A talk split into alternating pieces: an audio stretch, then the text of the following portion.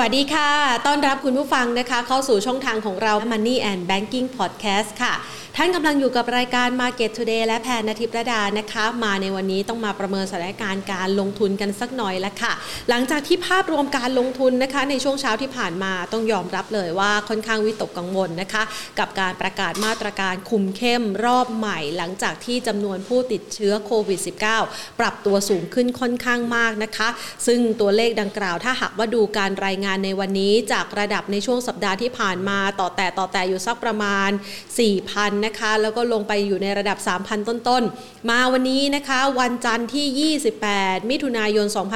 2564 เช้าวันนี้รายงานตัวเลขผู้ติดเชื้อสูงถึง 5,406 รายนะคะ ซึ่งก็มีทั้งการตรวจเชิงรุกนะคะ มีทั้งการติดภายในประเทศ ซึ่งส่วนใหญ่แล้วจะเกิดขึ้นภายในประเทศจากต่างประเทศเนี่ยอยู่ในหลักสิบเท่านั้นนะคะ มียอดผู้เสียชีวิตอยู่ที่ประมาณ 22 รายนะคะ ดังนั้นพอมีการประกาศมาตรการคุมเข้มอันได้แก่1นะคะคือล็อกดาวน์แคมป์คนงานก่อสร้างนะคะ ซึ่งก็หยุดเลยห้ามทำงานนะคะ2นะคะปิดร้านอาหารให้ซื้อกลับบ้านหรือว่า Delivery ได้เท่านั้นห้ามเข้าไปนั่งรับประทานอาหารภายในร้าน เหมือนในช่วงระยะเวลาที่ผ่านมาเช่นเดิมนะคะ 3. ห้ามรวมกลุ่มทำกิจกรรมนะคะในจำนวนคนที่มากกว่า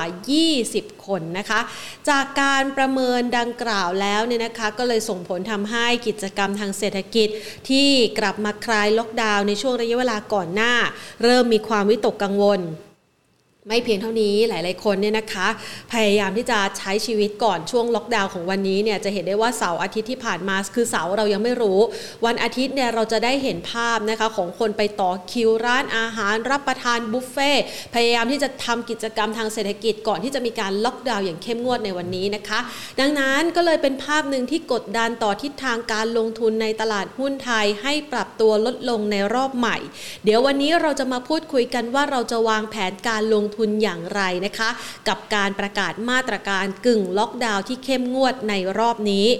ก่อนอื่นค่ะขอสนับสนุนนะคะอขอขอบพระคุณนะคะผู้สนับสนุนใจดีที่เปิดโอกาสให้เราได้มาสนทนากันเป็นประจำแบบนี้นะคะ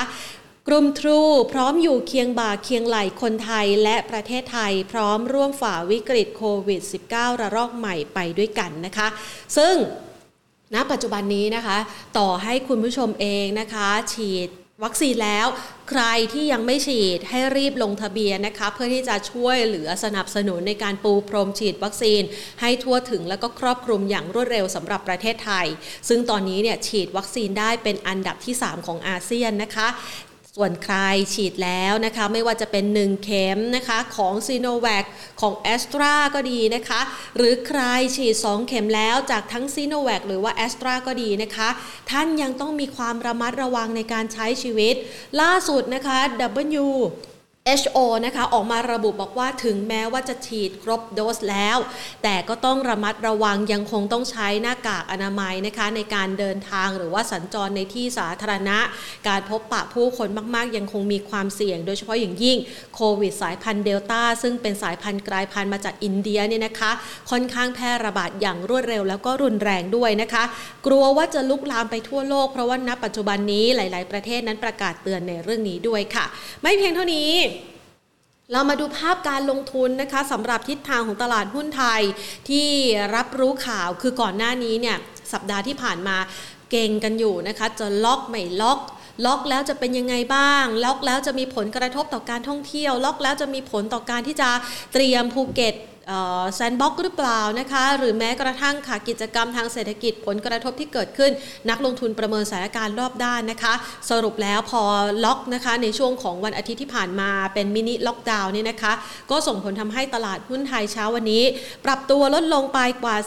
17.36 จุดค่ะ ลงไปทดสอบจุดต่ำสุดนะคะ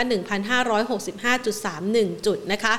ด้วยมูลค่าการซื้อขายต้องบอกว่าครึ่งวันเช้าวันนี้เนี่ยบางตากว่าทุกๆวันที่ผ่านมา3 38,796 ล้านบาทนะคะ ในขณะที่จุดสูงสุดนั้นก็เคลื่อนไหว คือมีแรงซื้อตีกลับคืนมาละไปทดสอบจุดสูงสุดได้นะคะ สักประมาณ 1,581.34 จุดนะคะ แล้วมาปิดตลาดภาคเที่ยง ที่ระดับ 1,577.14 จุดติดลบไป 0.35%หรือว่า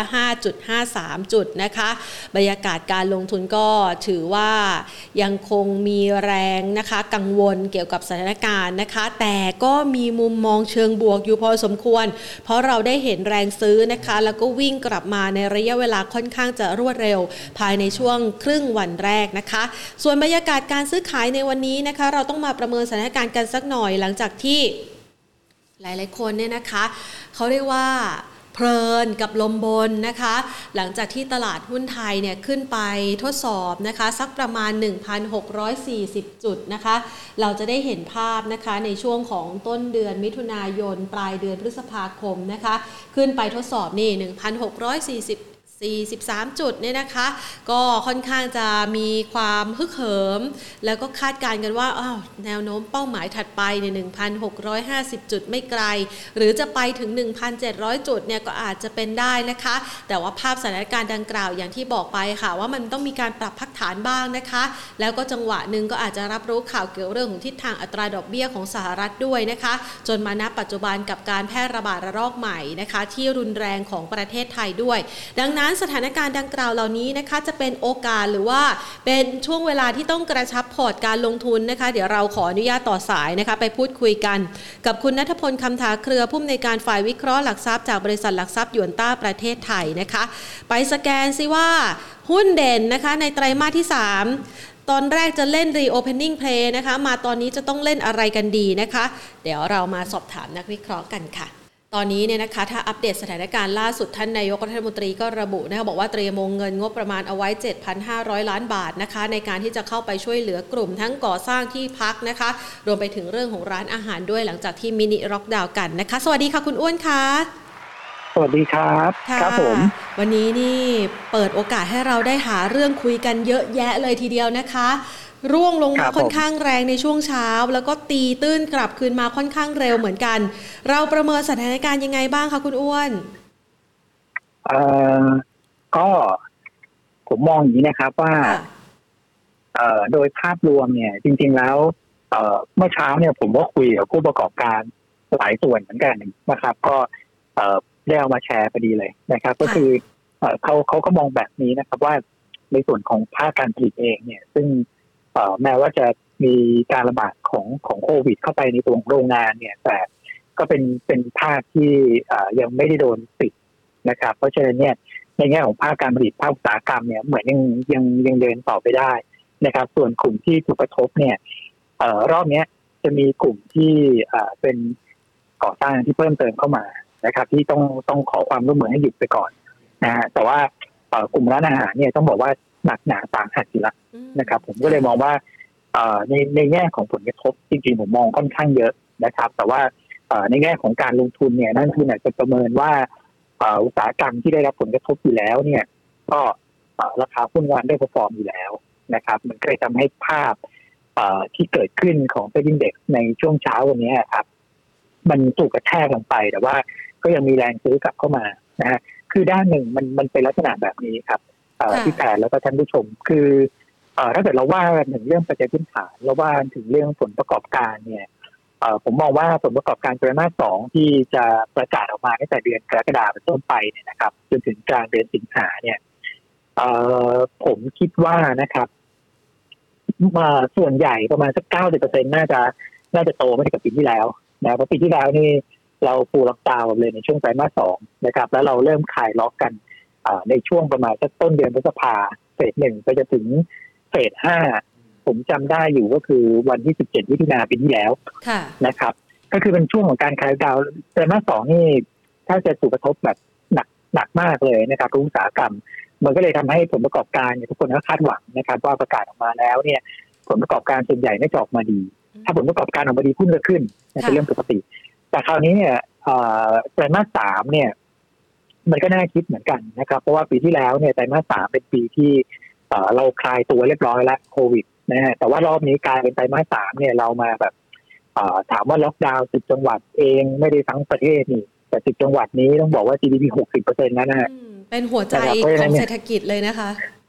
ใช่ครับอืมแค่กรุงเทพอย่างเดียวก็สี่สิบกว่าเปอร์เซ็นต์ค่ะนะฮะ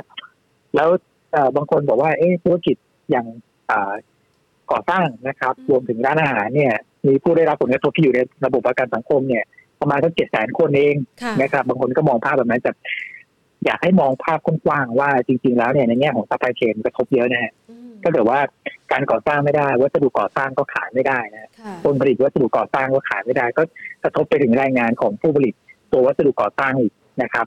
มันก็จะเป็นลูกโซ่กันไปหมดอย่างเงี้ยครับ ก็เลยเลยมองว่าผลกระทบเนี่ยค่อนค่อนข้างแรง เพราะฉะนั้นเนี่ยถ้าเกิดว่าภายในหนึ่งเดือนแล้วจบได้จริงอันนี้โอเค นะฮะแต่ถ้าเกิดว่าหนึ่งเดือนแล้วจบไม่ได้ผมว่าน่าคิดเหมือนกันสำหรับผลประกอบการไตรมาสสามที่เราเคยคิดว่า เอ้ยน่าจะโตได้ไม่ใช่กับปีที่แล้วนะนะฮะแล้วก็น่าจะเป็นเป็นมาสามที่ดีซะด้วย เพราะว่าเป็นเป็นโค้งสุดท้ายของการเร่งบทจ่ายงบประมาณเนี่ยรัฐบาลก็จะต้องเร่งกระตุ้นเศรษฐกิจเนี่ยมันอาจจะคาดหวังได้น้อยลง ถ้าอย่างนั้นแล้วเอ่อคนก็อาจจะยังเทรดกันได้ในช่วงนี้แต่พอประกาศงบ Q2 มาแล้วเนี่ยผมว่าน่าห่วงเหมือนกันสำหรับตลาดหุ้นไทยที่มันจะ ถดถอยลงมาหรือเปล่านะฮะเพราะว่าเดือนกรกฎาสิงหาเนี่ยก็ต้องบอกว่ากรกฎาในช่วงปลายก็มีประชุมเฟดนะฮะสิงหาเนี่ยในช่วงกลางเดือนก็จะมีเฟดเนี่ย ไปประชุมกันที่เจสันโฮยนะครับซึ่งตรงนั้นเองเนี่ยผมก็คิดว่าตลาดก็คงจะรอดูเหมือนกันนะว่าจะมีการส่งสัญญาณเชื่อสาดอกเบี้ยเมื่อไหร่นะซึ่งตรงนั้นเองมันก็มันก็จะเป็นผลที่แบบอาจจะทำให้เป็นเรื่องการลงทุนในสินทรัพย์เสี่ยงในถูกบั่นทอนนะฮะถ้าเกิดว่า ทั่วโลกเขาพักกันตอนนั้นพอดีเราประกาศงบ Q2 จบพอดี แล้วคนก็เริ่มกลัว Q3 เนี่ยผมกลัวว่าในช่วงนั้นเนี่ยตลาดน่าจะน่าจะตุดได้นะแต่ว่าตอนนี้เนี่ยอย่างที่เรียนไปย้อนกลับไปข้างต้นเนี่ยมันมีความคาดหวังแบบนี้อยู่นะครับ แล้วก็กองทุนในประเทศอาจจะมี window dressing เบาๆอยู่นะครับเพราะว่ามันก็ใกล้จบในช่วงไตรมาสสองแล้วมันก็เลยทำให้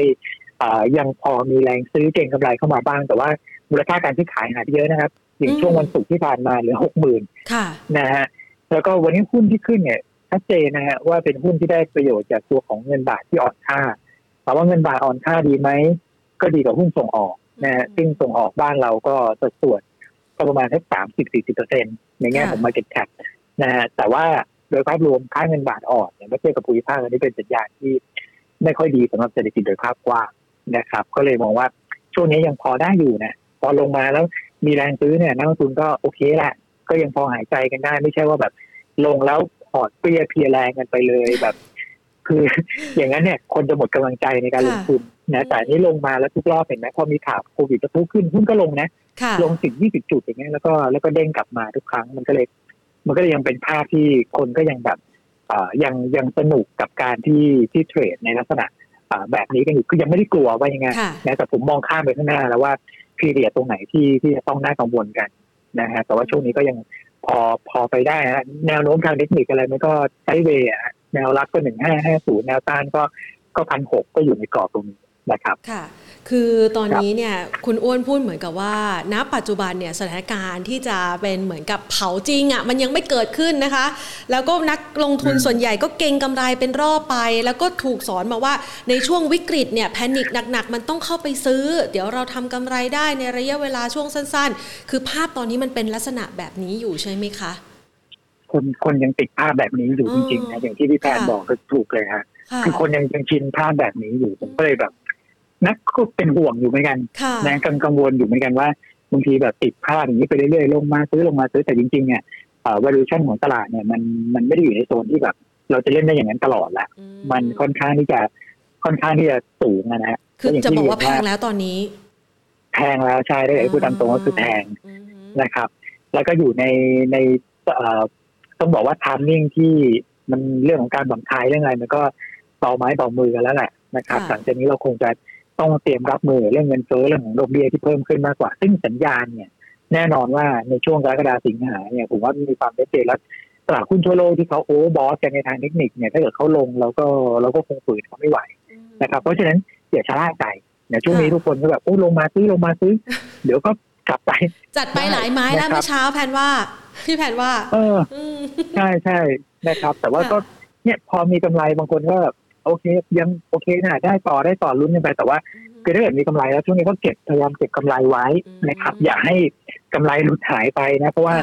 ต้องบอกว่ามันพร้อมที่จะพัดพานะกำไรออกจากมือเราได้ตลอดเวลาเลยนะ ตอนนี้สายลมเป็นโชคแรงแล้วนะต้องบอกว่าพายุพายุเริ่มมาแล้วนะก็จะระมัดระวังในเรื่องของการลงทุนนิดหนึ่งคือเตือนได้ต้องเตือนนะพี่แดน ใช่ค่ะคือหลาย ๆ คนเนี่ยเห็นภาพว่ามันลงมาแต่ละรอบเนี่ยนะคะ มันเป็นโอกาสให้ซื้อแล้วก็ขึ้นไปอีกสักประมาณ 20-30 หรือว่าประมาณ 50 จุดนี่ก็พอทำกำไรได้ ดังนั้นมาถึงช่วงนี้รอบนี้ต้องล็อกกำไรเก็บเงินสดเอาไว้ เพราะแสดงว่าเรามองว่ามีโอกาสจะหลุด 1,550 ใช่ไหมคะผมมองว่าเป็นไปได้นะครับณวันนี้เนี่ย อาจจะไม่หลุดหรอกนะฮะเพราะว่า ตัวเลขผู้ติดเชื้อมาขนาดนี้นะครับสัปดาห์หน้าผมเชื่อว่าเรื่องของวัคซีนน่าจะทำให้เราผ่อนคลายได้ระดับหนึ่งนะครับ คนที่เคยโดนเลื่อนวัคซีนก็น่าจะได้กลับไปฉีดวัคซีนกันนะครับ เพราะฉะนั้น sentiment การลงทุนในสัปดาห์หน้านะซึ่งมันก็จะเริ่มเข้าใกล้ช่วง earning season แล้วก็จะมีแรงเก็งกำไรผลประกอบการไตรมาสสองเข้ามาด้วยเนี่ย ผมว่ายังไม่น่าหลุดในทันทีนะฮะแต่สุดท้ายอย่างที่ผมเรียนคือหนึ่งห้าศูนย์นะถ้าเกิดว่า พูดแบบไม่เกรงใจกันเนี่ยกราฟมาตรงแบบนี้แล้ว โอกาสที่จะรอดเนี่ย มันค่อนข้างยากนะครับ เพราะว่าตอนนี้เนี่ยมันเกิดสัญญาณที่เราเรียกว่าสัญญาณขัดแย้งเชิงลบนะ negative divergence ในทางเทคนิคนะฮะคือ index เนี่ยมีการยกตัวขึ้นใหม่ไฮเนี่ยหนึ่งพันหกร้อยสี่สิบสองสิบแปดเมื่อวันที่สิบสี่มิถุนายนนะครับ แต่ว่า indicator เนี่ย ไม่ว่าจะเป็น RSI MACD บางท่านอาจจะไม่ได้คุ้นชินกับภาพทางเทคนิคไม่เป็นไรฟังไปก่อนนะครับ มันไม่ได้ทำ new high ตามนะฮะแล้วที่น่าสนใจก็คือ มูลค่าการซื้อขายไม่ new high อันนี้ผมให้ความสำคัญค่อนข้างเยอะเพราะว่ารถยนต์เนี่ยจะวิ่งได้น้ำมันต้องเต็มถังนะฮะถ้าน้ำมันร่อยหรอไปเรื่อยๆรถจะดับเขานะกลางทางนะครับ เพราะฉะนั้นเนี่ย มันเกิดสัญญาณ negative divergence คือสัญญาณขัดแย้งเชิงลบมาเตือนเราแล้ว ผมว่าโอกาสที่หุ้นจะกลับขึ้นไป แล้วก็ทะลุ high เดิม บางคนบอกว่าโอ้ปีนี้มาแน่เกินพันหกร้อยห้าสิบไปพันเจ็ดพันแปดผมว่าอย่าเพิ่งไปคาดหวังแบบนั้นนะครับ เด้งรอบนี้เนี่ย ผมให้เลยว่าเออไม่น่าจะเกินเส้นค่าเฉลี่ยสิบวันก็คือประมาณสักพันหกตัวนั้นมีเส้นสิบวันเนี่ยเส้นยี่สิบห้าวันกระจุกอยู่นะครับ แล้วจังหวะถอยเนี่ย ให้ดูให้ดีนะฮะเพ ราะถ้าเกิดถอยหลุด เอ่อหนึ่งพันห้าร้อยเจ็ดสิบมาอีกรอบหนึ่งอันเนี้ย อันตรายแล้วนะ แต่ว่ามันจะหลุดตัวของเอ่อ minor uptrend นะฮะคือผมตัดเออร์เลอร์วันวันที่เกิดลงไปพันห้าทุ่นๆเนี่ยผมตัดไปนะ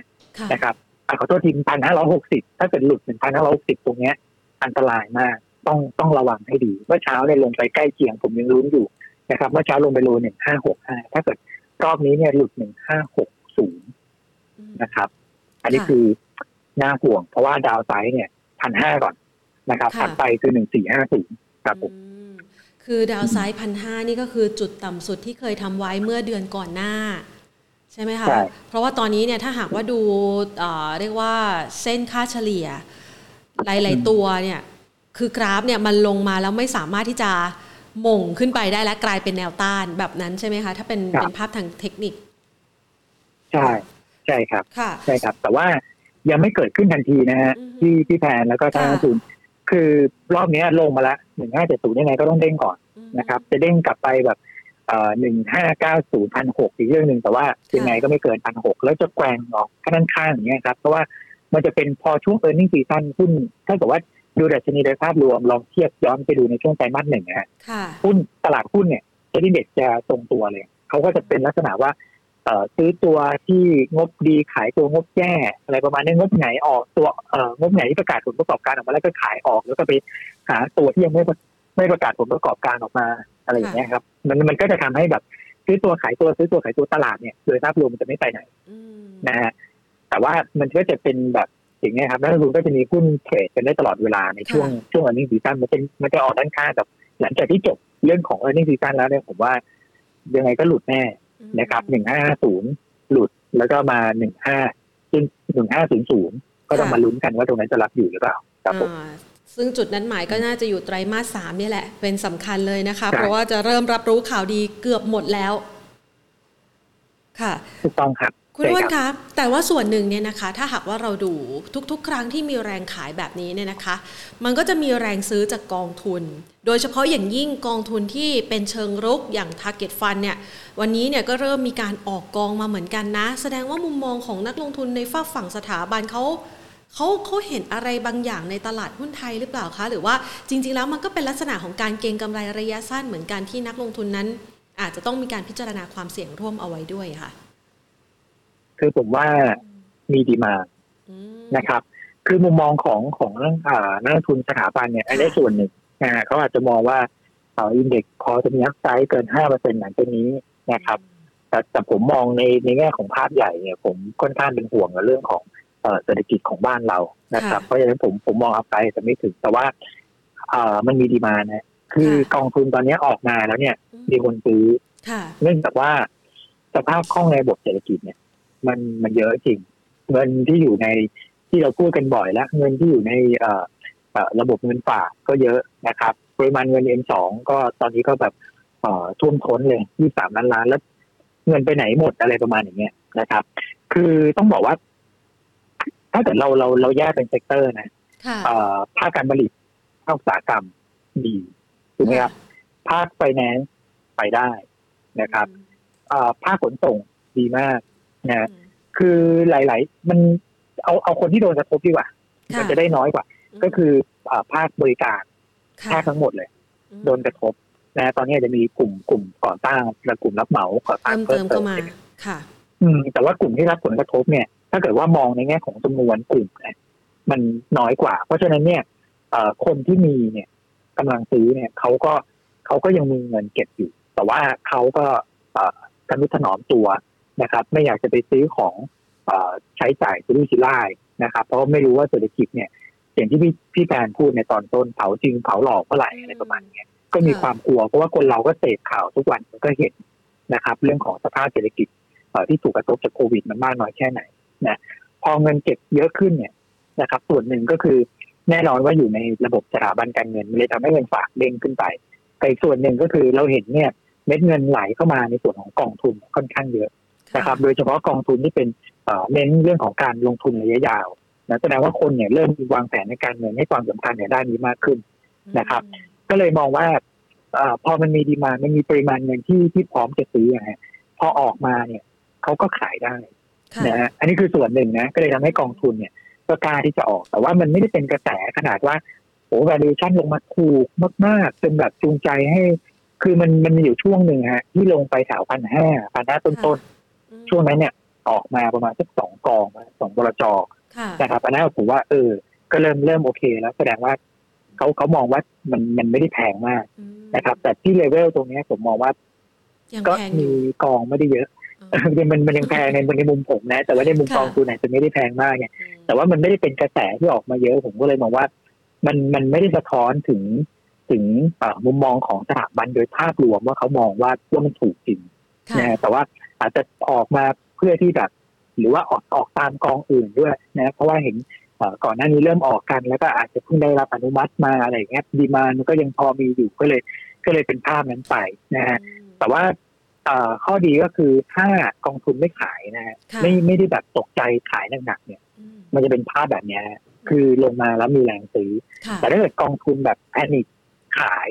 อย่างเช่นวันที่ลงไปพันห้าทุ่นๆเนี่ยวันนั้นไม่รู้เขากลัวอะไรกันนะคือนอกเหนือจากเรื่องโควิด อันนั้นเนี่ยมันมันจะมันจะทุบได้เยอะเลย มันจะมันจะลงได้อย่างมีนัยสำคัญนะครับ ก็เลยถ้าเกิดตอบพี่แพนนะผมว่ากองทุนอาจจะ อาจจะอาจจะแบบจะบอกว่าชินชาก็ไม่ควรพูดคำนั้นนะแต่เขาอาจจะ เห็นโอกาสทางการตลาด อย่างนี้หรือเปล่าหรือว่าเขาอาจเขาอาจจะคุ้นกับสถานการณ์โควิดในลักษณะแบบนี้ นะฮะว่าสุดท้ายเดี๋ยวก็เดี๋ยวก็ผ่านไปนะครับ แล้วก็เออเห็นโอกาสทางการตลาดก็เลยก็เลยแบบยังยังไม่ได้ขายออกประมาณนั้นนะฮะแต่อย่างที่เรียนก็คือ ถามว่ามาตรการมันออกมาก็กองทุนก็คงเห็นภาพแบบว่าแค่เดือนเดียวนะถ้าเกิดว่าคุมอยู่นะแล้วก็จำนวนผู้ติดเชื้อลดลงได้ในช่วงสองสัปดาห์ข้างหน้า ผมว่าเขาก็เขาก็พร้อมจะลุยนะคือถ้าเกิดว่าเป็นสถานการณ์โควิดนะแต่อย่ามีเงื่อนไขอื่นแล้วกันอย่างเช่นแบบ วัคซีนดีเลย์อะไรอย่างเงี้ย ผมว่าเขาอาจจะขายออกมานะแต่ตอนนี้เขาเขาคงคุ้นชินกับบรรยากาศแบบนี้ก็เลยยังไม่ได้ขาย ซึ่งก็ถือว่าเป็นเรื่องดี นะครับค่ะ ส่วนหนึ่งแล้วเนี่ยนะคะ ถ้าหากว่าเรามองในมุมมองของกองทุนหรือว่าสถาบันเนี่ย เพียงแค่เขาอัดเงินเข้ามานิดเข้ามาหน่อยในตลาดหุ้นนะ ดัชนีก็พร้อมจะดีดแล้วนะคะ แต่ว่าอันนี้เนี่ยเราไปโฟกัสในส่วนของกองทุนประเภท Target Fund แต่ถ้าหากว่าเป็นภาพรวมโดยส่วนใหญ่ล่ะคะ ในมุมมองของผู้จัดการกองทุน หรือว่าในกลุ่มของนักลงทุนสถาบันที่เขาไม่ได้รุกสักทีสำหรับตลาดหุ้นไทยในช่วงระยะเวลาที่ผ่านมาที่จะเติมเม็ดเงินเข้าไปเยอะๆเนี่ย ส่วนหนึ่งนี่มันเป็นเพราะอะไรคะอืมหมายถึงในตัวตัวของนักลงทุนสถาบันในประเทศใช่ไหมฮะใช่ค่ะ ที่ อืม คือ ผมผมมองว่า valuation หุ้นหุ้นไทยอะครับ คือเขาก็มองว่าเอ่อแพงถ้าเกิดว่าพูดไป ใช่คือคือถ้าเกิดพูด valuation เนี่ยเดี๋ยวนั้นคุณอาจจะเอ่ออาจจะเห็นภาพไม่ชัด แต่ถ้าเกิดเรามองว่า GDP ของไทยอะครับ ปีนี้ เอ่อ ผมว่าโตไม่เกินสองนะค่ะ ก็เราเราก็ทำหนึ่งจุดเก้านะครับอ่าแบงก์ชาติก็อยู่ประมาณสักหนึ่งจุดแปดค่ะนะฮะที่ที่เหลือก็ใกล้ๆกันนะถ้าเกิดว่าเทียบกับภูมิภาคแล้วเนี่ย ความน่าสนใจมันมันค่อนข้างน้อยนะครับ คือการลงทุนในในหุ้นนะฮะมันก็จะมีอยู่สามองค์ประกอบนะฮะหนึ่งก็คือเรื่องของ growth ถ้าที่ไหน growth ดีในการเติบโตคุณก็พร้อมจะไปซื้อ เพราะว่าก็มันเห็นภาพการเติบโตนะฮะอันที่สองเอ่อ valuation นะถ้าเกิดว่า valuation มันถูก นะฮะคนก็แม้จะไม่โตแต่ว่าของมันถูกมันผิดราคาก็กล้าก็กล้าซื้อค่ะอันที่สามคือ มันอาจจะไม่มีจุดเด่นทั้งทั้งโกรดแล้วก็เอ่อตัวของมูลค่านะ แต่ว่าสภาพคล่องมันสูงมากๆ มันก็เงินมันก็ไหลทะลักเข้ามาได้นะครับ แต่คราวเนี้ยบ้านเราเนี่ยเอาจริงๆองค์ประกอบตอนเนี้ยเรื่องของโกรดไม่ค่อยมีนะครับ เรื่องของเอ่อ valuation เนี่ยก็ไม่ได้อยู่ในโซนที่ถูก มันก็จะมีแค่เรื่องของสภาพคล่องอย่างเดียว ซึ่งสภาพคล่องก็เป็น เอ่อเฉพาะเรื่องของเงินในประเทศ คือผมไม่เห็นภาพอย่างนี้นะว่า ที่กองทุนเนี่ยไม่ได้บู๊มากในช่วงเนี้ยเพราะว่าเอาจริงๆนะค่ะคือถ้าเกิดเรามองภาพใหญ่เนี่ยเงินเนี่ย ไปอุ้มตลาดหุ้นหมดแล้วที่ที่ผมมอนิเตอร์มาตลอดนะฮะผมเอาปริมาณเงิน M2 ค่ะนะฮะซึ่งตอนนี้อยู่ที่ประมาณสัก23 ล้านล้านเนี่ยแล้วผมเทียบกับ Market Cap ของอาตลาดหุ้นไทย ซึ่งผมเข้าใจว่าตัวเลขน่าจะอยู่ประมาณสัก17 18 ล้านล้านเนี่ยค่ะนะครับ ผมเอาอาสองตัวเนี้ยมาทำเป็นอัตราส่วน นะครับก็คือเอา Market Cap ตั้งไอ้ยขอโทษทีเอาเอาปริมาณเงิน M2 ตั้งหารด้วย Market Cap ค่ะมันอยู่ที่ประมาณสัก1.2เท่าค่ะนะฮะก็คือปริมาณเงินเนี่ย มันมากกว่า Market Cap แค่แค่ประมาณสัก20เปอร์เซ็นตอืมนะฮะเอ่อในช่วงโควิด เนี่ยนะครับ ปีที่แล้วนะค่ะประมาณสักเดือนมีนาที่ที่ลงไป919จุด ตอนนั้นเนี่ยมันขึ้นมาประมาณสักสองเอ่อสองเท่านะครับ คือคือ สภาพคล่องมันเทียบกับ Market Cap เนี่ยมันแบบมันห่างกันเป็นเท่าตัวอย่างเงี้ยนะค่ะคืออย่างเงี้ย มันมันหุ้นมันยังไงมันก็น่าซื้อกว่าพร้อมกระนะโจครับนแต่ตอนเนี้ย1.2เท่าเนี่ยค่ะมันมันใกล้มันใกล้มากแล้ว1.2เท่าคือค่าเฉลี่ย10ปีย้อนหลังนะอืมฮึนั่นแปลว่าถ้าเกิดเราเรามองพฤติกรรมของตลาดหุ้นไทยไม่ได้เปลี่ยนแปลงค่ะปริมาณเงินตรงเนี้ยอุ้มหุ้นได้ประมาณนี้อืมนี่คือเงินในประเทศนะครับ ถ้าเกิดอยากให้หุ้นไปไกลกว่านี้เนี่ย มันต้องใช้เงินจากต่างประเทศเข้ามาค่ะ นะครับ ซึ่งต้องหวังพึ่งโฟลว์แล้วอันนี้อาจจะหวังหวังยากนิดหนึ่งเพราะเราเราไม่มีโกรดค่ะเออเราไม่มีโกรดก็เลยอ๋อก็เลยตอบคำถามว่าตอนคือเอ่อปริมาณเงินหลัก ๆ เนี่ย มันด้วยความที่มันอยู่ในในตลาดหมดแล้วเนี่ย โอกาสที่จะเห็นกองทุนแบบซื้อหนักๆเนี่ย มันมันจะไม่เกิดขึ้นเนี่ยมันก็จะเป็นลักษณะแบบเนี้ย เดี๋ยวมีซื้อขายซื้อขายเทรดไปเทรดมาอะไรประมาณเนี้ยค่ะคือถ้าเกิดว่าเป็นภาพแบบนี้ผมผมกลัวซะมากกว่านะว่า เออเราเราก็แบบ เน้นเออคือใช้ปริมาณเงินในประเทศเป็นหลักในการโอบหุ้นตลาดหุ้นไทยแล้วเราก็เห็นว่าหุ้นขนาดกลางขนาดเล็กอะที่พี่แพรแล้วก็นักลงทุนคงเห็นภาพอะนะครับ MAI ขึ้นมา70%แล้วมั้งถ้าเกิดว่าเทียบตั้งแต่หนึ่งมกราปีที่แล้วนะมเอาตั้งแต่ก่อนโควิดนะจนถึงค่ะตอนเนี้ยขึ้นมา70% SET Index ผมว่าขึ้นประมาณสักยี่เอ่อไม่ถึง20%ดีนะฮะเอสเเนี่ยขึ้นมา45%เนี่ยค่ะคือผมมองว่าแบบ เนี่ยเพราะว่าเป็นเงินในประเทศที่ผลักดันตลาดหุ้นไทยอะมันเลยทำให้หุ้นขนาดกลางขนาดเล็กอะขึ้นมาเยอะมีสีสันอืมแล้วถ้าเกิดว่าเงินในประเทศอะไปซื้อหุ้นหมดแล้วอย่างเงี้ยอืมในบุคคลส่วนใหญ่ซื้อหุ้นหมดแล้ว มันหมายความว่าค่ะผมกลัวว่าจะจะถึงวันที่แบบอืมถ้าเกิดขายกันเนี่ยอืมันมันก็น่าห่วงตรงนี้เหมือนกันเพราะว่ามันมันไม่ได้มีเงินรองรับขนาดนั้นนะฮะแต่ถ้าเกิดโอเคแหละ มีภาพความชัดเจนเรื่องของโควิดจัดการได้เรื่องของโกลที่จะฟื้นขึ้นมาเออแล้วต่างชาติกลับมาซื้อโอเคอืมีเงินใหม่เข้ามาผมว่ามันจะช่วยเปิดรับไซด์ได้ เราเราคาดหวังได้แต่ณตอนเนี้ยเราเราคาดหวังได้ยากนะครับถ้าเกิดว่าเงินในประเทศอย่างเดียวครับผมค่ะก่อนที่จะถึงวันที่คนอื่นเขาจะขายกันเนี่ยนะคะ มาวันนี้เนี่ยคือเราควรจะล็อกกำไรเอาไว้บ้าง แสดงว่ามันไม่มีโอกาสจะซื้อแล้วได้กำไรเหรอคะ คุณอ้วน ในช่วงจังหวะตลาดแบบนี้นะคะเราจะต้อง selective buy ยังไงดีคะเออผมว่าเราเราคงจะต้องเน้นเรื่องผลประกอบการประกอบไปด้วยนะครับอันที่หนึ่งเน้นเรื่องผลประกอบการนะครับ อันที่สองก็คือเน้นเรื่องของ valuation นะครับเลือกตัวที่ valuation ไม่แพงนะครับที่ที่แพงนะฮะ หรือว่าแบบเป็นตัวที่คนยังมองไม่เห็นผิดราคาอยู่อะไรอย่างเงี้ยผมว่ามันมันยังพอไปได้นะครับ แต่ถ้าเกิดว่าเราสุ่มสี่สุ่มห้าไป อันนี้น่าเออมันเวลาเขาถลาลงมาคือเอาสุ่มสี่สุ่มห้าของผมหมายความว่าหุ้นที่เอาขึ้นมาแล้ว เป็นหุ้นติดตลาดอยู่แล้ว อยู่ข้างบนติดลงบนอยู่แล้วเนี่ยนะครับหุ้นพวกนั้นเนี่ย ทุกคนมีกำไรนะ เวลาที่ราคาหุ้นลงมาเนี่ย เขาพร้อมจะขาย มันไม่เหมือนหุ้นที่แบบอยู่โซนด้านล่างอะ ทุกคนแบบคนที่ขาดทุนหนักๆที่รับไม่ได้ก็คือขายไปหมดแล้ว คนที่ถือนี่คือฉันตั้งใจจะถือยาวแล้วที่การนึกภาพบอกใช่ไหมเขาถึงถือกันอยู่ เออ มันมันเป็นภาพคนละภาพนะครับ ก็เลยมองว่าหุ้นเหล่านี้มันพอที่จะประคับประคองพอร์ตให้กับพวกเราได้ แล้วก็คิดว่าตลาดหุ้นไทยนะ ถ้าเกิดว่า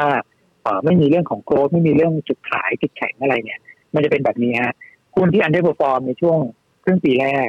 มันมักจะกลับมา outperform ในช่วงครึ่งปีหลัง เพราะฉะนั้นเนี่ยหน้าที่ของนักลงทุนคือไปทำการบ้านว่าหุ้นไหนที่ underperform ครึ่งปีแรกนะครับ แล้วดูตัวไหนที่แบบที่ชอบที่รู้จักธุรกิจเขาจริง ๆ แล้วศึกษาเชิงลึกเข้าใจเรื่องของงบการเงินผมว่าเนี่ยเป็นเป็นโอกาสของท่านนะแล้วท่านก็ถือลุ้นไปในช่วงครึ่งปีหลังเพราะผมว่าสุดท้ายเนี่ยหุ้นที่ถูกกระทบครึ่งปีแรกนะหลักๆมันก็คือเรื่องของโควิดอะและสุดท้ายเราก็เห็นแล้วคือถ้าเกิดเราบริหารจัดการ เรื่องของวัคซีนได้ดีจริง ๆ นะ มันมันคุมอยู่นะฮะอย่างที่อเมริกาที่ยุโรปเนี่ยเขาก็เขาก็ชิวๆกันแล้วนะครับ คือคือถ้าเกิดว่าจัดตัดได้ได้ได้ดีเนี่ยนะครับ มันผมว่าสุดท้ายมันมันจะทำให้สถานการณ์มันนิ่งกว่านี้ แล้วก็หุ้นชุดนั้นเนี่ยมันจะกลับมาได้ ก็จะเห็นว่าหุ้นชุดนี้มันก็จะมีสีสันตลอดเลยเวลาที่แบบเออคุณโควิดได้วัคซีนมานะครับ มันก็จะมีช่องให้ให้นักทุนได้ทำกำไรได้นะผมผมเลยมองภาพแบบนั้นส่วนตัวที่เอาฟอร์มอยู่แล้วเนี่ย ถ้าเกิดจะไปเทรดระหว่างแบบต่อส่วนต่างเยอะๆอันนี้อาจจะยากนิดนึงนะครับตัวพวกนั้นกำไรก็จะเวียนมือกันนะ เข้ากระเป๋าคนนู้นออกกระเป๋าคนนี้นะคะ ก็อาจจะมีโอกาสทำกำไรกำไรค่อนข้างน้อย ทีนี้เรามาสแกนกันหน่อยดีกว่านะคะ คือก่อนหน้านี้เนี่ยถ้าเรามองจากตัวที่ร่วงแรงๆก่อนและกันที่รับแรงวันนี้ อย่างรับเหมาวัสดุก่อสร้างนี่นะคะ เรามองว่าเป็นโอกาสแล้วก็จังหวะในการที่จะเข้าไปเก็บของดีราคาถูกมีโอกาสบ้างไหมคะ อืม ถ้าเกิดว่าดูในส่วนของอรับเหมาวัสดุก่อสร้างเนี่ยผมคิดว่าอาจจะต้องรอไปก่อนนะเพราะว่าเรื่องผลประกอบการเนี่ย มันมันไม่ได้ support เท่าไหร่ด้วยนะครับ เพราะฉะนั้นเนี่ยก็ต้องผมว่าต้องต้องระมัดระวังนิดนึงมากกว่า เพราะว่าก่อนหน้านี้เนี่ย ราคาก็ปรับตัวเพิ่มขึ้นมาแรงพอสมควร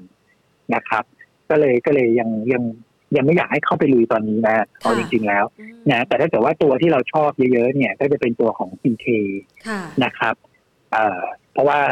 ผมเชื่อว่าในช่วงครึ่งปีหลังเนี่ย งานเขาค่อนข้างที่จะแน่นนะเพราะว่าสเตคอนเนี่ยก็ได้งานไปพอสมควรละนะหลังจากนี้คนที่มีศักยภาพในการรับงานเนี่ยน่าจะเป็น PK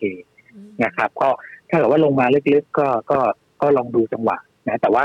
ยังไม่ต้องรีบก็ได้นะเพราะว่าสถานการณ์มันมันก็ยังไม่ได้คลายตัวสัทีเดียวนะครับค่ะตัวแต่ส่วนใหญ่นี่ถ้าหากว่าเราดูนี่เราก็ต้องแยกด้วยนะ อย่างกรณีของวัสดุก่อสร้าง วัสดุก่อสร้างนี่มันครอบคลุมตัวไหนบ้างนะคะ คุณอ้วนเผื่อจะมีจังหวะเก็บค่ะ ครับ ตัววัสดุก่อสร้างเนี่ยครอบคลุมในในส่วนของพวกปูนใช่ไหมฮะอิฐหินปูนทรายหลักๆเลยก็คือปูนใหญ่นะครับ แล้วก็มีตัวของพวกเหล็กนะฮะแต่ว่าเหล็กเนี่ยมันขึ้นอยู่กับราคาพวกในตลาดโลกด้วยนะครับ แต่หลักๆก็คือพวกอิฐหินปูนทรายอะไรพวกนี้ฮะก็อย่างปูนใหญ่นะครับ มันก็มันมันตัวเนี้ย ผมคิดว่าก็เป็นตัวนำนะ หรือว่าทาร์โก้อย่างเงี้ยที่ทำยางมาตอยนะก็จะเป็นตัวตัวนำเหมือนกันนะสองตัวนี้ถ้าเกิดว่ามีจังหวะการปรับตัวลงมาแรงๆนะและท่านเป็นแบบ สายที่แบบลงทุนในหุ้นใหญ่ ๆ อยู่แล้วเนี่ย ผมคิดว่าก็ก็น่าสนใจนะครับผมสามารถที่จะเริ่มสะสมได้นะคะใช่ทีนี้ครับเราไปใช่ครับไฮไลท์ดีกว่า ตัวไหนที่ครับคุณอ้วนมองว่ามันน่าจะเป็นโอกาสในการเก็บช่วงจังหวะของการปรับตัวลงแรงๆแบบนี้ แล้วก็ไปลุ้นผลประกอบการไตรมาสที่ 2 แล้วก็น่าจะขับเคลื่อนได้อย่างโดดเด่นในช่วงไตรมาสที่ 3 ที่ใกล้จะถึงนี้บ้างคะ เออคือผมยังชอบหุ้นที่เกี่ยวข้องกับการส่งออกนะครับค่ะเพราะว่าผมผมเชื่อว่าถ้าเกิดเราเอ่อโฟกัสที่โดเมนติกเพย์เนี่ยมันยังมีหลายด่านนะคืออนอกจากเรื่องของโควิด แล้วเนี่ยปัจจัยการเมืองภายในประเทศ ผมคิดว่ายังยังค่อนข้างที่จะน่าห่วงอยู่เหมือนกันค่ะนะครับ ก็เลยมองว่า คืออย่างนี้ฮะที่ผมบอกว่าน่าห่วง พอสถานการณ์โควิด ในประเทศแบบคลายตัวครับค่ะสุดท้ายแล้วอะ มันก็จะเอ่อมีความเสี่ยงทางด้านการเมืองกระทุขึ้นอืมนะครับ ฟื้นค่ายก็หาอ่าค่ายอื่นมาแทน ใช่ใช่ค่ะคือไม่แปลกนะครับ มันเป็นมันเป็นเหมือนกันทั่วโลก ใช่ใช่เป็นภาพนะคล้ายๆกันค่ะ ใช่ใช่ใช่นะครับค่ะก็เลยมองมองว่าเอ่อภาพที่มันเกิดขึ้นนะครับ ผมว่ามันมันถ้าเกิดว่าเอาโดเมสิกเพย์เนี่ย อาจจะยังน่าห่วงอยู่อืมนะครับ ก็เลยมองว่าเอ่ออย่าอย่าเพิ่งไปใส่น้ำหนักมากนะครับ ถ้าเกิดว่าหุ้นส่งออกเนี่ย ตอนเนี้ยมันก็จะมีเอ่อกลุ่มชิ้นส่วนอิเล็กทรอนิกส์นะฮะกลุ่มยานยนต์นะครับที่ยังพอไปได้นะเอ่อในมุมผมเองเนี่ย ผมคิดว่า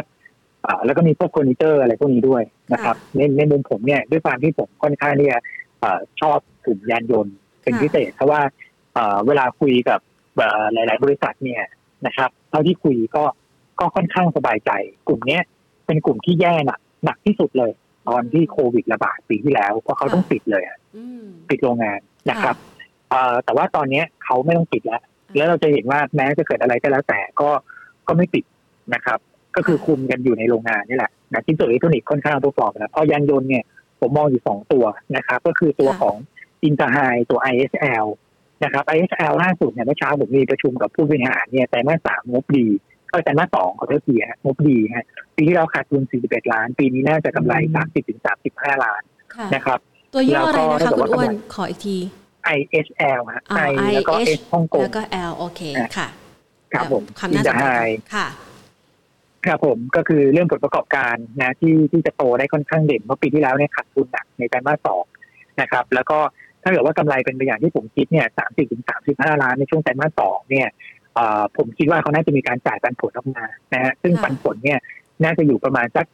สิบห้าสตางค์ต่อหุ้นสำหรับครึ่งปีแรก ก็คิดเป็นผลตอบแทนเนี่ยอยู่ที่ประมาณสักสามสิบสองเปอร์เซ็นผมว่า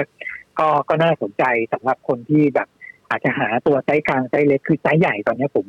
ผมยังไม่อยากให้ไปเทน้ำหนักมากนะฮะเพราะว่ามันต้องรอหลายด่านเหมือนกันสำหรับไซส์ใหญ่เนี่ยก็คือถ้าเกิด flow ยังไม่มาเนี่ยผมว่าไซส์ใหญ่โอกาสที่จะปรับตัวเพิ่มขึ้นเนี่ยมันค่อนข้างยากนะฮะก็เลยให้น้ำหนักกับ กับไซส์กลางไซส์เล็กที่เรื่องของผลประกอบการน่าจะออกมาดีมากกว่านะครับตัวแรกก็เลยเป็นตัวของอินเตอร์ไฮตัว ISL นะฮะตัวนี้เอ่อเราให้ราคาเหมาะสมเนี่ยอยู่ที่ประมาณสักห้าบาทห้าสิบถึงหกบาทค่ะในช่วงนั้นนะครับ เพราะว่าผมมองว่าปีนี้กำไรเขาน่าจะกลับไปได้ที่เอ่อเลเวลประมาณสักสองร้อยถึงสองร้อยห้าสิบล้านบาทนะครับ ซึ่งถ้าเกิดว่ากลับไปเลเวลเนี้ยราคาที่เขาเคยเทรดกันเนี่ย มันอยู่ประมาณสักเอ่อหกบาทไปจนถึงเก้าบาทเลย ในค่ะในปีนั้นนะฮะราคาค่อนข้างเหวี่ยงมากแต่ว่าขั้นต่ำก็คือหกบาทนะครับก็เลยคิดว่าเอ่อน่าสนใจสำหรับการการ tradingนะฮะในตัวของ IHL นะฮะค่ะอีกตัวหนึ่งก็คือตัวของนามยงเทอร์มินัลนะฮะที่เป็นท่าเอ่อเรือในการส่งออกรถยนต์จริงๆเขารถนำเข้าเนี่ยพวก EV ที่นำเข้ามาก็ต้องผ่านท่าเขานะครับบ้านเราเนี่ยมีท่ารถยนต์ท่าเดียวเท่านั้นก็คือ NYT นะฮะหรือว่าตัวนามยงเทอร์มินัลนะครับตัวนี้เนี่ยผมคิดว่าก็เทรดได้ตลอด นะเพราะว่าผลประกอบการดีคือเราเห็นแล้วว่าเอ่อที่ผมคุยกับกับผู้ผลิตชิ้นส่วนรถยนต์นะฮะคืออย่างโตโยต้าเนี่ยปิดที่อื่นนะฮะแต่ว่ามาเปิดที่ไทย เพราะว่าผลิตที่ไทยเนี่ย คือหมายความว่าที่ไทยเปิดอยู่แล้วแต่มาเพิ่มการผลิตที่ไทย เพราะว่าผลิตผลิตที่ไทยแล้วได้ยิวเยอะอืมได้ยิวเยอะค่ะยิวเยอะหมายถึงเอ่อต้นทุนเนี่ย มันถูกเมื่อเทียบกับรายได้ที่ได้รับค่ะนะครับ เอาว่าง่ายๆว่าเอ่อทำที่ไทยแล้วมาจิ้นดีกว่า นะแต่ทำที่อย่างเวียดนามตอนนี้เขาชะลอไปเลยเขาปิดไปเลยค่ะไทยนี่เบอร์หนึ่งของโตโยต้ารองลงมาคือเอ่อมาเลเซียและอินเดียในย่านนี้ค่ะนะครับ มันก็เลยทำให้เอ่อสุดท้ายแล้วเนี่ยพอผลิตก็ต้องส่งออกไปนะครับ ก็ต้องใช้ท่าส่งออกของของนำยงนะครับ ก็เลยทำให้นำยงเป็นอีกตัวหนึ่งที่ผมคิดว่าเอ่อถ้าเกิดการส่งออกมา เราก็เห็นแล้วพอยอดส่งออกดีก็ดีกับกลุ่มเนี่ยแหละยานยนต์นี่แหละนะครับนำยงก็ ตอนนี้ก็ลงมาแนวรับพอดีนะแถวสี่บาทห้าสิบสี่บาทหกสิบนะครับ ตัวนี้เราให้ให้ราคาเหมาะสมห้าบาทห้าสิบสตางค์นะครับ ก็มีสองตัวกับอีกตัวหนึ่งที่ผมฝากไว้แล้วกัน เพราะว่าเป็นตัวที่ผมมองว่าสำหรับคนที่คือเน้นถือนะฮะแล้วก็ไม่ซีเรียสเรื่องแบบไซส์เล็กอะไรมากมาย คือด้วยความที่ผมชอบดูแบบหุ้นไซส์กลางไซส์เล็ก คือเมื่อวันศุกร์ที่ผ่านมาเนี่ยผมมีโอกาสได้คุยกับทางผู้บริหารของจีแลนด์นะฮะ จีแลนด์นะ G แล้วก็ L A N D นะมันมีหุ้นที่คล้ายกัน มีแกรนด์กับจีแลนด์นะฮะอันนี้คือตัวจีแลนด์อ่าจีจีแลนด์เนี่ย เอ่อเขาทำเกี่ยวกับเรื่องของตึกออฟฟิศให้เช่า อย่างถ้าเกิดว่าใครไปพระรามเก้าอะจะเห็นตึกยูนิลีเวอร์ก็ตึกเขานะฮะรวมถึงตึกที่เป็นตัว G อันนั้นก็คือตึกเขาซึ่งเชื่อไหมว่าออฟฟิศให้เช่าของเขาอะตอนนี้เช่าเต็มนะฮะแล้ว ไม่ได้มีการลดค่าเช่าเลยแม้จะ work from home เพราะว่าเขาทำสัญญาระยะยาวนะครับ มันไม่เหมือนแบบธุรกิจห้างสรรพสินค้านะเขามีห้างไหมมีตรงเอ่อเป็นท่านรามเก้าแต่ว่าตรงนั้นเนี่ยมันไม่ถึงสิบเปอร์เซ็นของรายได้ของเขานะครับนั่นก็หมายความว่าผลประกอบการของตัวเอ่อจีแลนนะฮะถ้าเกิดว่าไม่ทำอะไรเลย ปีหนึ่งก็ได้อยู่ประมาณเอ่อห้าร้อยถึงเจ็ดร้อยล้านบาทต่อปีนะครับ แต่ที่น่าสนใจกว่านั้นเนี่ยคือเขามีสินทรัพย์เก็บไว้อยู่เยอะ เยอะมากเขาคือแกรนด์คาแนลแลนด์ถูกต้องไหมคะถูกต้องครับพี่แอนค่ะชื่อเต็มคือตัวนี้ครับอ่าจะได้เห็นภาพพร้อมกันค่ะอ่าสินสินทรัพย์เขาเนี่ย มีอยู่ทั้งหมดเนี่ยสองหมื่นสองพันล้านนะครับเขามีที่ดินอยู่ตรงพระรามเก้าเอาเอาที่ที่แบบแบบสุดๆเลยนะที่ตรงพระรามเก้าตรงนั้นเนี่ยโอ้โหคือถ้าเกิดใครไปก็จะเห็นแบบที่ว่างๆที่ก่อนหน้านี้บอกว่าจะสร้างซูเปอร์ทาวเวอร์เดี๋ยวรอดูว่า ปลายปีนี้เขาจะประกาศแผนออกมานะครับ ว่าจะสร้างอะไรกันแน่อันที่สองคือที่ที่เป็นบางกอกโดมเก่าอยู่แถวแดนเนรมิตนะฮะหลายท่านบอกแดนเนรมิตคืออะไรกันจะเกิดไม่ทันนะครับอยู่แถวเซ็นทรัลลาดพร้าวใช่ใช่แล้วมุ่งหน้าก่อนถึงก่อนถึง แล้วแต่ว่ามาทางไหนไปทางแล้วใช่ใช่อันนี้อันนี้จะวิ่งจากห้าแยกลาดพร้าวแล้วไปที่อ่าแยกละกิโลทิน มันจะมีที่ด้านซ้ายอะอยู่ฝั่งเดียวเซ็นทรัลลาดพร้าวนะที่สมัยก่อนเขาจะเรียกบางกอกโดมตรงนั้นเนี่ยทั้งแถบนะจากเส้นโถโยธินไปทะลุซาวดีนั่นเป็นของเขาหมดเลยฮะนะครับเขาถือคนละครึ่งกับทาง CPN อันนี้คือสองที่ทำเลที่แบบ มันน่าจะทำเชิงใช่เป็นไฮไลท์และเป็นเชิงพาณิชย์ได้เยอะนะครับลองคิดดูว่าถ้าเกิดรถไฟฟ้าอย่างอย่างเส้นพระรามเก้าถ้าเกิดสีส้มตัดมาถึงนะครับ สีน้ำเงินวิ่งเต็มลูปนะฮะแล้วก็ตัวของ ตรงบางกอกตรงที่ผมบอกสีเขียววิ่งนะครับ ตัดจากสีแดงทางฝั่งวิภาวดี ผมว่าที่ตรงนั้นเนี่ยเป็นเป็นที่ที่มีมูลค่าเยอะนะครับ ก็เลยมองว่าไอ้ที่ที่เราเห็นสองหมื่นสองพันล้านเนี่ยมันไปได้มากกว่านั้น เพราะมันเป็นที่ที่ยังไม่ได้พัฒนาแต่ market cap ตอนนี้เขาอยู่ประมาณหมื่นหกพันล้านนะครับ มันมี upside พอสมควร คือถ้าเกิดใครที่แบบอยากจะหาของผิดราคา ผมว่าจีแลนเนี่ยน่าสน แต่ว่าสภาพคล่องของหุ้นเนี่ยไม่เยอะ เพราะว่าหุ้นเนี่ยฟ รีโฟดน้อยนะครับ แต่เราเห็นหลาย ๆ หุ้นนะอย่างไอหนอกที่ที่ผมเคยเล่าให้ฟัง ตอนแรกก็ฟรีโฟดน้อยแบบนี้นะครับฟรีโฟดน้อยนี่ยิ่งเร็วและแรงใช่ไหมคะสุดท้ายเนี่ยพอแบบผลประกอบการเขาดีจริง คือของผิดราคาจริงเนี่ยเดี๋ยวยังไงคนก็ขุดมาเจอนะครับ แต่ตอนนี้เอามาเล่าให้ฟังก่อนเพราะว่าเออพอคุยแล้วแบบที่ผมสงสัยว่าแบบเขาก็แบบทำออฟฟิศให้เช่า เราก็รู้สึกว่าเรา work from home แต่ทำไมเขาไม่ได้รับผลกระทบเลยก็คือส่วนใหญ่เช่าระยะยาว มันเลยไม่ได้แบบมีผลกระทบอะไรนะครับ ก็เลยมองว่าและ asset ที่มีเนี่ยเราเริ่มเห็น คือถ้าเกิดว่ามันไม่ได้มี trigger อะไรอะ ผมจะจะไม่อยากเล่าจีแลนด์ให้ฟังเพราะว่ามันต้องรอว่าเขาจะพัฒนาเมื่อไหร่ แต่เราเริ่มเห็น trigger สำคัญคือ CPN นะฮะ CPN เขาก็เป็นเป็นแม่ของ g ีแลนถูกไหมฮะ CPN เนี่ยต้องมีข่าวว่าสนใจจะจะซื้อตัวของเมกาบางนาใช่ไหมแล้วก็เอสเอฟก็ก็ขึ้นไป คือผมว่าการขยับของ CPN รอบเนี้ยไม่ไม่ธรรมดา คือถ้าเกิดว่ามีข่าวกับกับ asset ใหม่นะครับ แล้วลองคิดดูว่า asset เดิมเนี่ยที่มีอยู่แล้วแบบมูลค่ามหาศาลเนี่ย เขาน่าจะเริ่มคิด แล้วก็เท่าที่ผมคุยเนี่ยคือ คือมีโปรเจกต์ออกมาแล้วแหละรอแค่แถลงเท่านั้นเองว่ามันจะมันจะไปทำแบบอะไรแล้วแบบให้นักทุนได้ว้าวแค่ไหน เพราะว่าทุกคนที่ถือหุ้นจีแลนผมว่าก็ก็รอการแถลงโปรเจกต์เหมือนกันนะครับ ก็เลยมองว่าถ้ามันใกล้แล้วนะฮะก็ ก็ลองดูนะอันนี้คือคือผมให้เป็นสองมุมนะมุมมุมกลุ่มยานยนต์นะคือเป็นมุมแบบมีโกรดเนี่ยซึ่งมีโกรดนะแต่ว่าตัวจีแลนเนี่ยโกรดอาจจะยังไม่ได้มีหรอก เพราะว่า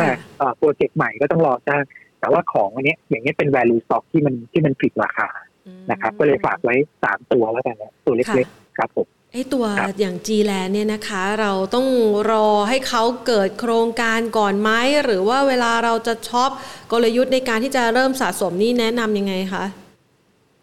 คือคือผมมองว่าค่ะเอ่ออย่างจีแลนเนี่ยซื้อได้เพราะว่าหุ้นเนี่ยถ้าเกิดดูจากกราฟเนี่ยค่ะมันไซด์เวย์มากแล้วก็อยู่ทางต่ำมากค่ะๆนะฮะคือคือต่ำด้วยคนเข้าใจผิดจริง ๆนะครับ ว่า เขาได้รับผลกระทบจากโควิดเยอะซึ่งจริง ๆ แทบจะไม่ได้รับเลยอ๋อนะครับแต่อย่างค่ะที่จีแลนเนี่ยผมลองดูกราฟก่อนนะครับโอเคตอนนี้ก็แบบค่อนข้างที่จะไซด์เวย์ค่ะนะครับ แนวรับเนี่ยก็อยู่แถวๆเนี้ยฮะสองบาทยี่สิบถึงสองบาทสามสิบค่ะแนวต้านสองบาทห้าสิบถัดไปสองบาทแปดสิบแต่ถ้าเกิดเอาของที่เขามีเนี่ย มันไปได้ถึงประมาณสักสี่บาทค่ะนะฮะอืมส่วน IHL นะครับ IHL เนี่ย แนวรับก็จะอยู่ที่สี่บาท สามสิบนะฮะสี่บาทสี่สิบแนวต้านก็สี่บาทหกสิบแล้วก็สี่บาทแปดสิบนะครับ แล้วก็นำยงโทมิโนนะฮะแนวรับเนี่ยจะอยู่ที่ เอ่อสี่บาทห้าสิบสี่บาทห้าสิบหกนะฮะแนวต้านจะอยู่ที่สี่บาทแปดสิบแปดแล้วก็ห้าบาทครับผมนะคะก็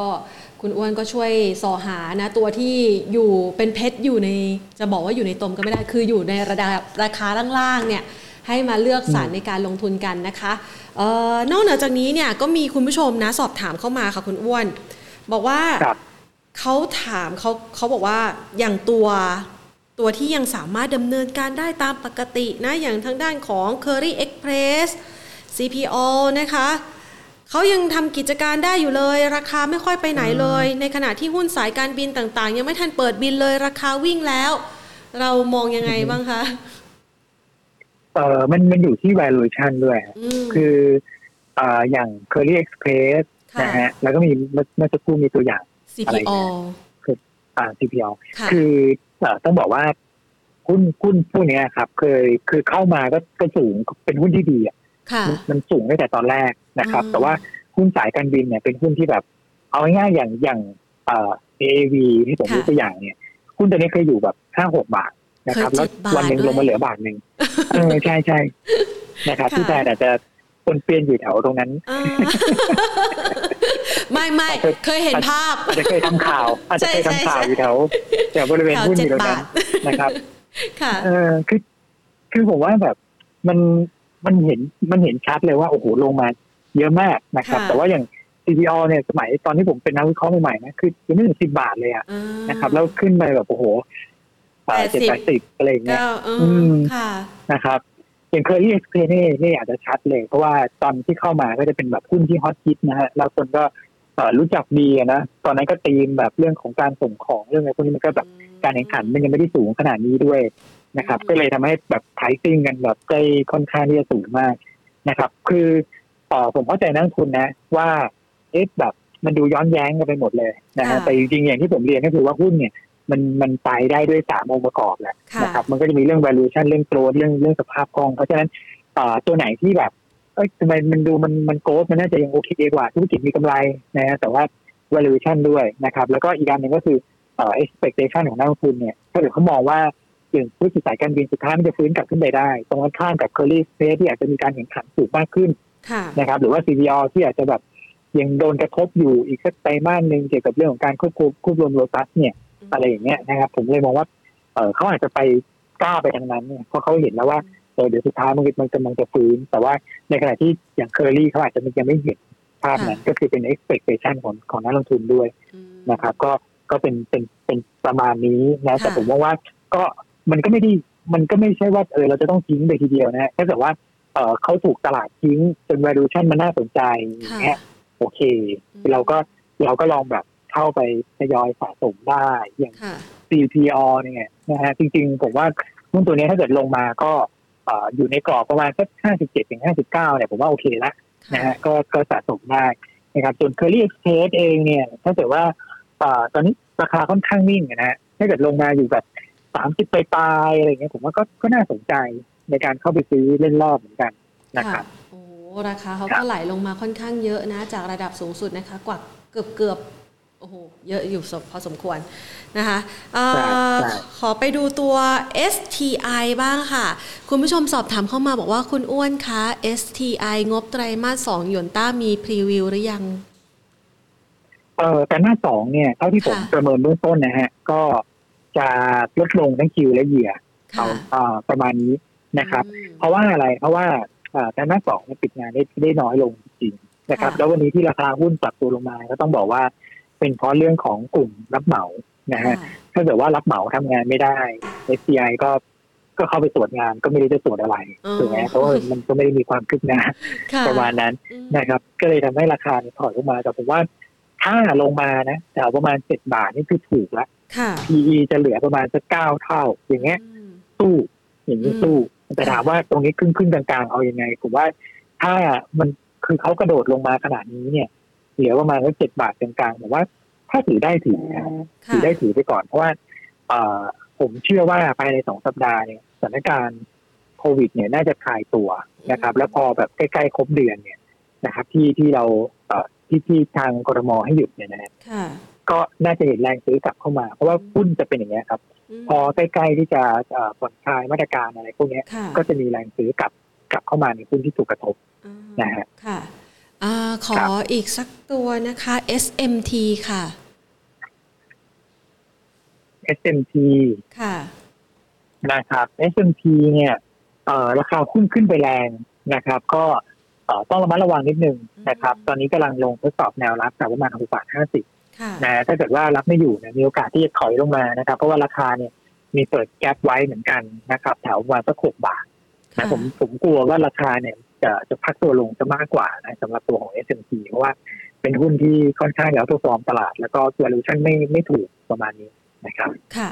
อขอสอบถามกลุ่มนี้หน่อยนะคะสำหรับวันนี้เพราะว่าวิ่งมาค่อนข้างจะดีส่วนที่สวนทางคนอื่นเขาก็คือกลุ่มโรงพยาบาล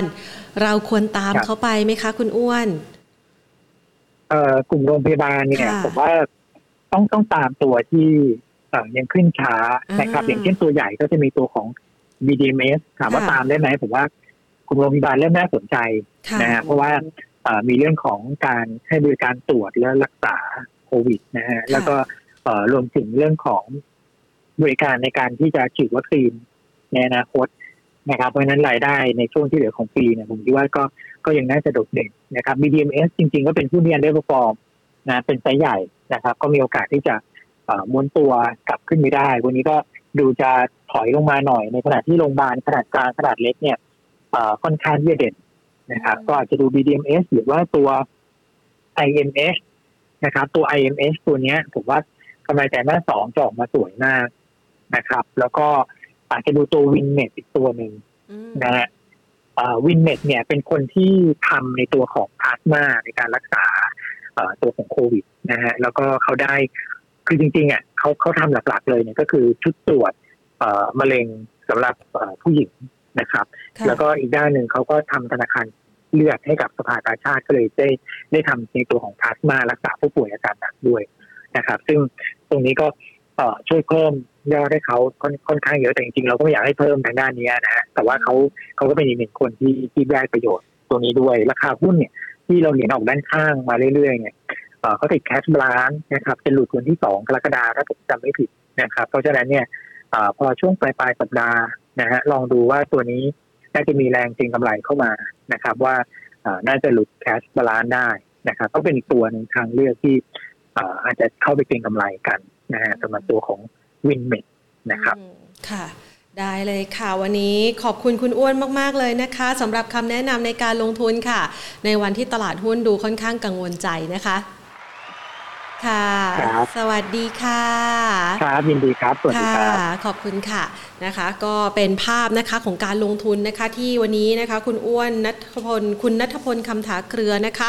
ผู้อำนวยการฝ่ายวิเคราะห์นะคะ จากทางด้านของบริษัทหลักทรัพย์ยวนต้าประเทศไทยนะคะมาให้ภาพการลงทุนการพร้อมกับให้คำแนะนำในเรื่องของคำเตือนเอาไว้ด้วยนะ คืออย่างที่แพนบอกไปแหละค่ะว่า คือนักลงทุนณปัจจุบันนี้ต้องยอมรับเลยนะคะว่าเก่งจริง ๆนะคะ มีความสามารถมีความเชี่ยวชาญในการที่จะหาข้อมูลนะคะ หาแนวทางในการศึกษา หรือแม้กระทั่งหาเทคนิคเฉพาะตัวในด้านการลงทุนนะคะ ซึ่งก็จะเป็นเทคนิคที่เวลาเกิดวิกฤตแรงๆนะคะเกิดเพนนิคเซลเนี่ยนะคะ ก็จะเป็นหนึ่งเทคนิคละที่เป็นคำแนะนำยอดนิยมว่าให้ลองซื้อนะคะ หรือว่าซื้อหุ้นตัวที่เราเลือกเป้าหมายเอาไว้ แล้วก็ เป็นจังหวะเก็บของดีราคาถูก เพื่อที่จะทำกำไรในระยะเวลาอนาคตข้างหน้า แต่วันนี้เนี่ยนะคะ คุณอ้วนเองก็มาให้คำแนะนำนะคะ บอกว่าจริง ๆ แล้วกลยุทธ์เหล่านี้เนี่ยมันก็ใช้ได้ แต่ว่าอยู่บนพื้นฐานที่ว่าเราต้องมีการประเมินมูลค่าที่แท้จริงของตลาดหุ้นด้วย นั่นก็คือตัว valuation นะคะ ว่าณปัจจุบันนี้เนี่ยมันอยู่ในระดับราคาที่น่าสนใจในการลงทุนไหมพูดง่าย ๆนะคะ ตอนนี้ในมุมมองของคุณอ้วนระบุเลยนะคะ บอกว่าตอนนี้เนี่ย PE ของตลาดหุ้นไทยเรียกได้ว่าอยู่ในระดับที่แพงนะคะ ดังนั้นใครที่จะลงทุนในช่วงเวลานี้นะคะ ก็ไม่ เป็นการพิจารณานะคะนำกลยุทธ์ไปใช้ในการปรับพอร์ตของแต่ละท่านนะคะ ก็คือว่าอาจจะต้องมีความระมัดระวังมากยิ่งขึ้น กลยุทธ์แบบเดิมๆอาจจะไม่สามารถใช้ได้ เพียงแต่ว่าท่านเนี่ยจะต้องประเมินปัจจัยรอบด้านมากยิ่งขึ้นนะคะ ถ้าหากว่าใครไม่รู้นะคะ หรือว่าเพิ่งมาฟังในช่วงท้ายๆแล้วต้องมีปัจจัยอะไร ที่จะต้องพิจารณาอย่างถี่ถ้วนมากขึ้น ให้ย้อนกลับไปฟังนะคะ คลิปนี้มีประโยชน์สำหรับท่านแน่นอนและค่ะ ซึ่งจะเป็นการประเมินภาพรวมการลงทุนนะคะ ในระยะเวลา1ถึง3เดือนต่อจากนี้นะคะ แล้วมันจะเกิดจุดเปลี่ยนแปลงขึ้นในช่วงปลายไตรมาสที่3นะคะคำแนะนำนี้เนี่ยนะคะสามารถนำไปปรับใช้ได้บอกเลยนะคะว่าคุณผู้ชมนะคะ สามารถนำเอาตัวหุ้นที่เมื่อสักครู่นี้นะคะ คุณอ้วนแนะนำไว้ 3 ตัวด้วยกันนะคะ คือจะบอกว่า ก่อนหน้านี้เนี่ยเวลาที่เราไปสอบถามใครก็แล้วแต่ ว่าเราอยากจะเลือกหุ้นสักตัวหนึ่งที่มันยังไม่ติดลมบน เขายังไม่เก่งกำไรกัน เป็นม้านอกสายตา อยากจะหาแล้วก็ลงทุนได้ อยากจะได้ตัวหุ้นตัวนั้น แล้วก็เริ่มสายป่านกับเขาในช่วงระยะเวลาต้นๆ วันนี้เนี่ยนะคะ คุณอ้วนไฮไลท์ให้ 3 ตัวด้วยกันนะคะ ก่อนจะจากกันไปนะคะ เรามาสรุปภาพรวมการลงทุนหน้าปัจจุบันนี้กันสักหน่อยนะคะ ตลาดหุ้นยุโรปล่าสุดเนี่ยเริ่มมีเรื่องของธนาคารนะคะที่กังวลใจเกี่ยวกับเรื่องของอัตราเงินเฟ้อนะกังวลว่าอาจจะมีมาตรการคุมเข้มเข้ามาเพิ่มเติม อันนี้เป็นปัจจัยที่จะมีความคืบหน้าที่น่าจะกระทบนะคะ ต่อการลงทุนในระยะถัดไปด้วยนะคะ ไม่เพียงเท่านี้นะคะ ตลาดหุ้นเกาหลีใต้วันนี้เนี่ยก็เริ่มมีแรงขายทำกำไร หลังจากที่มีการประเมินว่ามูลค่าของตลาดหุ้นของเขาเนี่ยอยู่ในระดับที่ค่อนข้างแพงแล้ว ส่วนใครกังวลใจอ่าแพงขออนุญาตอัปเดตให้นะคะวันนี้ หลังจากที่ประกาศมาตรการมินิล็อกดาวน์ในหลาย ๆ ส่วนที่อาจจะกระทบภาคอุตสาหกรรม ไม่ว่าจะเป็นเรื่องของการท่องเที่ยวนะคะ เรื่องของร้านอาหาร หรือแม้กระทั่งเรื่องของการก่อสร้างนะคะ ล่าสุดค่ะทางด้านของรัฐบาลนั้นประกาศมาตรการเยียวยานะคะ ในช่วงระยะเวลานี้แบ่งออกเป็น 2ส่วนด้วยกันสำหรับสำนักงานประกันสังคม จะช่วยนะคะจ่ายเงินช่วยเหลือลูกจ้างผู้ประกันตน 50%ของเงินเดือน แต่ไม่เกิน 7,500 บาทนะคะ จะสามารถจ่ายได้ทันที ส่วนที่2นะคะรัฐบาลจะช่วยเหลืออีกรายละ 2,000 บาท ซึ่งต้องรอเข้าประชุมคณะรัฐมนตรีในวันพรุ่งนี้ นอกเหนือจากนี้กรณีนายจ้างที่ขึ้นทะเบียนกับสำนักงานประกันสังคม จะช่วยเหลือ 3,000 บาทต่อ 1 ลูกจ้างนะคะ แต่ไม่เกิน 200 รายนะคะ ส่วนกรณีลูกจ้างนะคะที่เป็นนอกระบบขอให้มาขึ้นทะเบียนเพื่อเข้าระบบ จะได้รับเงินช่วยเหลือจากรัฐบาลรายละ 2,000 แต่ไม่ได้เงินชดเชย 50%ของเงินเดือนนะคะอะก็เป็นการอัปเดตข่าวมาฝากกันนะคะ เพื่อที่จะเห็นภาพนะคะของการ ออกมาตรการเยียวยาไปพร้อมๆ กับมาตรการในการควบคุม การแพร่ระบาดโควิด -19 โดยเฉพาะอย่างยิ่งในหัวเมืองหลักๆ ของไทยนะคะ ทีนี้เรามาสรุปกันบ้างนะคะ ช่วงนี้เนี่ยเรามีบรรยากาศการซื้อขายนะคะ ที่มาอัปเดตฝากกันพร้อมกันนี้เองนะคะ ยังมีเรื่องของผลโพนะคะ พี่ปอมขาดูผลโพที่ไหนคะอ่าเดี๋ยวนะคะ คุณผู้ชมคะวันนี้เนี่ยนะคะต้องบอกว่าในรายการของเรานะคะ มี ภภาพนะคะของการพูดคุยนะคะไม่ใช่แค่พูดคุยสนทนานะคะ หรือว่ามาฝากคำถามพูดคุยกับแพนนะคะ โดยตรงเนี่ยนะคะ เรายังมีเครื่องมือนะคะในการที่จะชวนคุณผู้ชมคุย เกี่ยวกับเรื่องของแบบสอบถามของเราด้วยนะคะ คุณรู้จักเครื่องมือ RSI มากน้อยแค่ไหนนะคะ 38%นะคะของผู้ที่ทำผลโหวตกับเราในวันนี้บอกว่าไม่รู้จักเลยนะคะ 35%ค่ะบอกว่ารู้จักนิดนึงเคยได้ยินมาบ้าง26%รู้จักเป็นอย่างดีนะคะ จากการทำแบบสำรวจของเรา 42 ท่านในวันนี้นะคะ ขอพระคุณสำหรับการร่วมกิจกรรมสนุกสนุกกับเราด้วยนะคะ ต้องบอกว่าวันนี้เนี่ย คุณอ้วนพูดถึง RSI นะคะ พูดถึง MACD เนาะ พูดถึง negative divergence นะคะ ซึ่งตัวเหล่านี้เนี่ยมันเป็นตัวชี้วัดภาพทางเทคนิคนะคะ ภาพง่ายๆออธิบายง่ายๆ สั้นๆ ตรงนี้เลยนะว่า เวลาที่ตลาดหุ้นเนี่ยนะคะ อย่างช่วงที่ผ่านมาเดี๋ยวแพนขอเห็นภาพหน่อยนะคะ อืม ช่วงที่ผ่านมามันมีโอกาสทำจุดสูงสุดหลายรอบนะคะ รอบแรกเนี่ยอยู่สักประมาณอขอตีเส้นนะคะ อยู่สักประมาณ 1,610 ใช่ไหมคะ เราก็จะได้เห็นนะคะตัว RSI นี่คือยอดนี้นะคะนะ ตัว RSI นะคะ มันอยู่ในระดับนี้นะคะที่ 1,610 นะคะ แต่ทีนี้พอมันมีจังหวะปรับพักฐานเอิงเอยไปของมันนะคะ มีแรงเทขายทำกำไรออกมาบ้างจนฐานแน่น เราก็วิ่งขึ้นมาใหม่นะคะ ไปทดสอบจุดสูงสุดที่ระดับใหม่ 1,640 ถึง 1,642 ตรงนี้นะ อันนี้แผนตีเส้นโดยคร่าวนะคะ แต่คุณผู้ชมให้สังเกตนี่ RSI นะคะนี่ จุดสูงสุดของ RSI ณระดับที่ทำจุดสูงสุดใหม่ มันกลับต่ำลงนะคะ มันสะท้อนให้เห็นว่าตอนนี้แรงซื้อหรือว่ากำลังซื้อมันเริ่มอ่อนตัวนะคะ ไม่มีแรงผลักดันนะคะ มันก็เลยจะเป็น negative divergence ซึ่งสะท้อนให้เห็นว่าจุดสูงสุดตรงนี้เนี่ยมันอาจจะอ่อนกำลังลงและมีแนวโน้มปรับตัวลดลงได้ ท่านก็สามารถใช้เครื่องมือเหล่านี้แหละค่ะในการที่จะประกอบการตัดสินใจในการลงทุนไว้เดี๋ยวเอามาอธิบายอย่างละเอียดกันอีกครั้งหนึ่งนะคะ วันนี้หมดเวลาลงแล้วใครที่อยากได้กลยุทธ์การลงทุนสำหรับไตรมาสที่ 3 แบบ เฉพาะเจาะจงชัดเจน แล้วปลายไตรมาสที่ 3 จะได้ทนทานกับภาวะการปรับตัว หรือว่าการปรับพักฐานของตลาดหุ้นไทยได้ ให้ย้อนกลับไปฟังคลิปนี้ และใครที่อยากจะได้หุ้นที่เป็นม้านอกสายตาต้องไม่พลาดคลิปนี้ กลับไปสคริปต์สคริปต์ดูนะคะ แน่นอนคุณอ้วนมีหุ้นมาฝากกัน ฝากไว้เลยค่ะ สวัสดีค่ะ